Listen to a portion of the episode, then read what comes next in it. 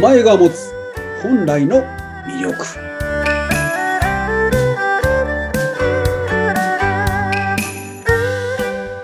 はい、本日もスタートしました。お名前に隠された本来の魅力を探る番組。お相手はフリーアナウンサーの宇波久代と、パーソナリティはこちらの方。牛安心でございます。どうぞよろしくお願いします。先生、今日もよろしくお願いいたしますよ。ろしくお願いします。いよいよもう8月も終わりに来ましたが、暑い日々まだ続いています。お元気ですかはい、元気にしてます。いい感じでね、お顔を見てるの、せ皆さんには見えませんけど、先生日焼けされてますもんね。ああ、そうですね。アウトドア結構やってらっしゃいます最近沖縄に行ってきまして、いや、羨ましい。はい、もう最高の快晴の青空で、うん、もう素晴らしかったですね。素晴らしい。沖縄いいですよね。はい。何が一番印象に残ってますあの、久高島って行ってきまして、あ、神様がいるところそうです、そうです。すごいですか、やっぱり。はい、もう素晴らしかったですね。いへえや。沖縄県民って本当祈りのそういう民というか、うん。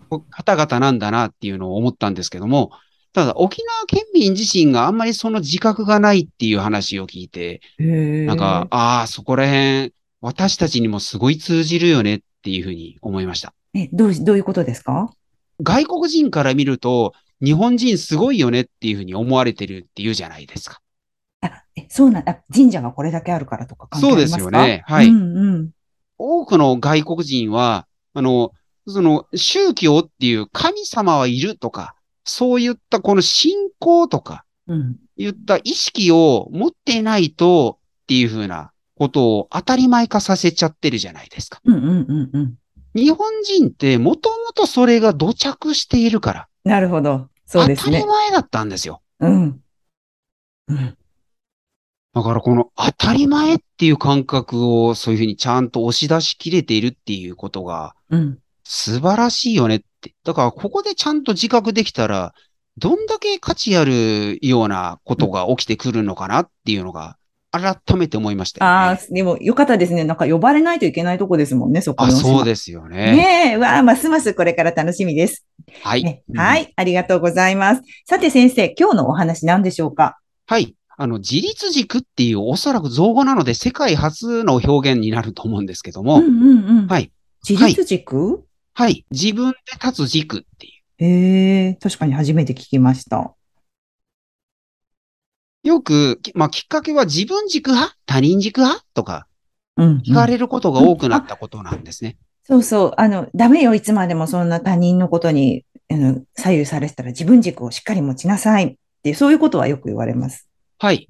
結局、自分軸ってどういうものかっていうと、うん。あの自分はどうしたい、こうありたいっていう考えのもと行動することっていうふうなサイトで調べて、そういうふうにあったんですけども、一方でうん他人軸は、あの自分の考えよりも他人の考えを優先することうん、うん。っっていうふうに、なってるんでですね。うん、はいうん、うん。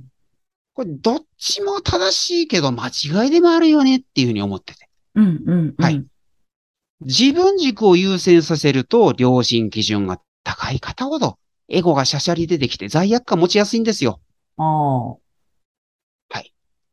かといって他人軸を優先させると、ストレスが溜まって自分のアイデンティティって曖昧化していくんですね。うーん。さも何にもできないかのようにドーンとうつ状態にはまったりとか、へえ。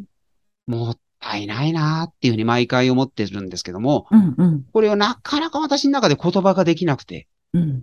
やっとこそそれを言葉ができたっていうのが本当良かったなって思えてやまないんですけどね。うん、うん、うん。はい。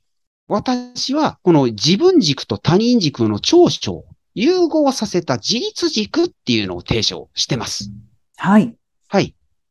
私、もともと施術家出身だっていう話ってしましたっけかね。はい、してます。あの、皆さんのお体を触ってた人ですよね。そうですよね。うんはい。で、その当時は自立生体セラピーっていう言葉を使ってたんですね。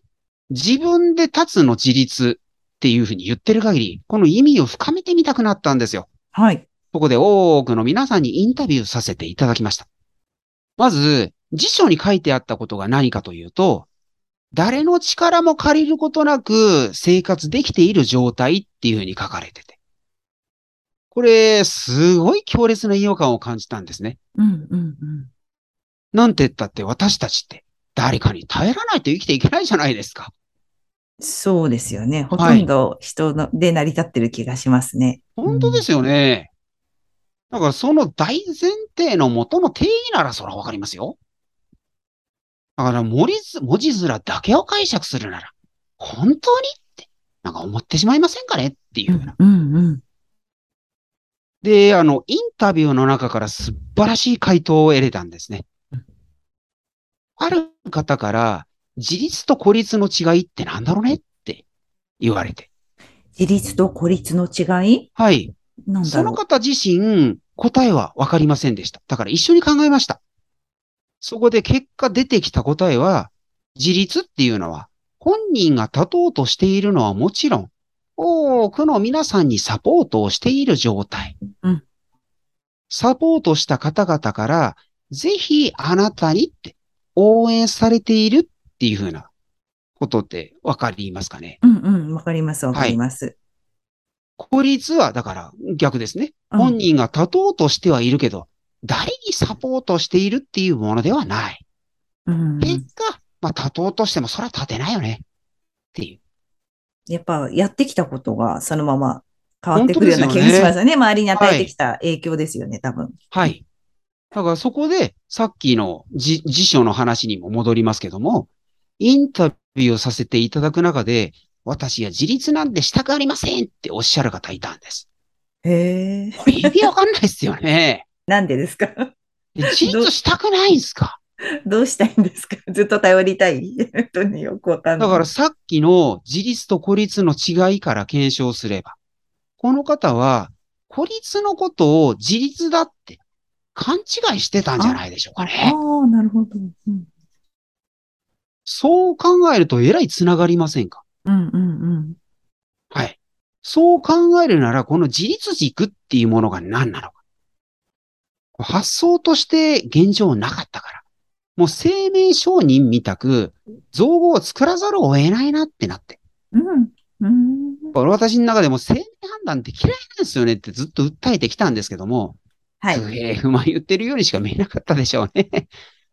なんて言ったって言葉がないんだから、うん違いがわからないんですよ。うん、うん。はい。まあ、イメージとして表現するなら、もう回転してるコマ。立ってますね。はい。トゥルルルルンコマっていうのは勢いよく回せば、もう止まってるように見えますよね。そうですね。はい。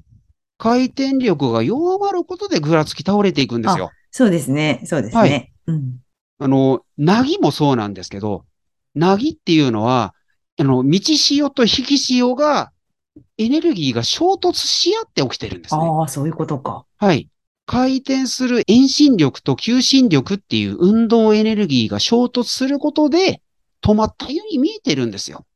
でも実は動いてるんだ。はい。めちゃめちゃ動いてるじゃないですうんかうん。うんなんて言ったら、すごい勢いよく回ってるんだから。うん、うん、うん。ここで言う遠心力って何か目的意識に基づいて余剰なものを排除するエネルギーだとするならいかがでしょうんうはい。求心力は目的意識を成し遂げるために必要な情報、人材を吸収するエネルギーだったとしたらうん、いかがでしょうね。うんここで目的意識っていうのを志って置き換えることできませんかって話なんですね。うんうんうん重要ポイントは、だからまさにこの志なんですよ。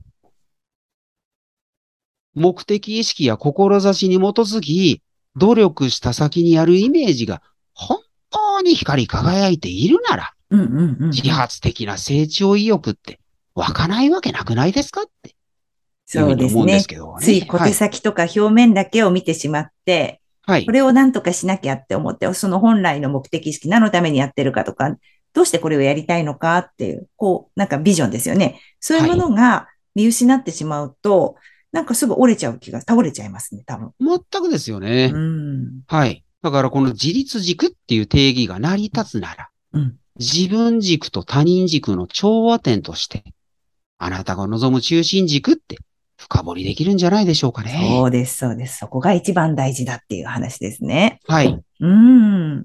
これってあなたの奥底にある宝物になっちゃいませんかねってあそこを発見してほしいなっていうふうに祈ってやまないんですけど。ね、ちょっとその、わかんないんですけどっていう方は、ぜひ LINE の方に登録していただいて、先生とつながっていただければと思いますので、もうほぼ毎日ほ更新なんでね。 先生の LINE、すごいですよ。ぜひ皆さん登録もお願いします。はい。はい。では、またその続き、来週ね、いろんなお話聞かせていただきたいと思います。今日もありがとうございました。ありがとうございました。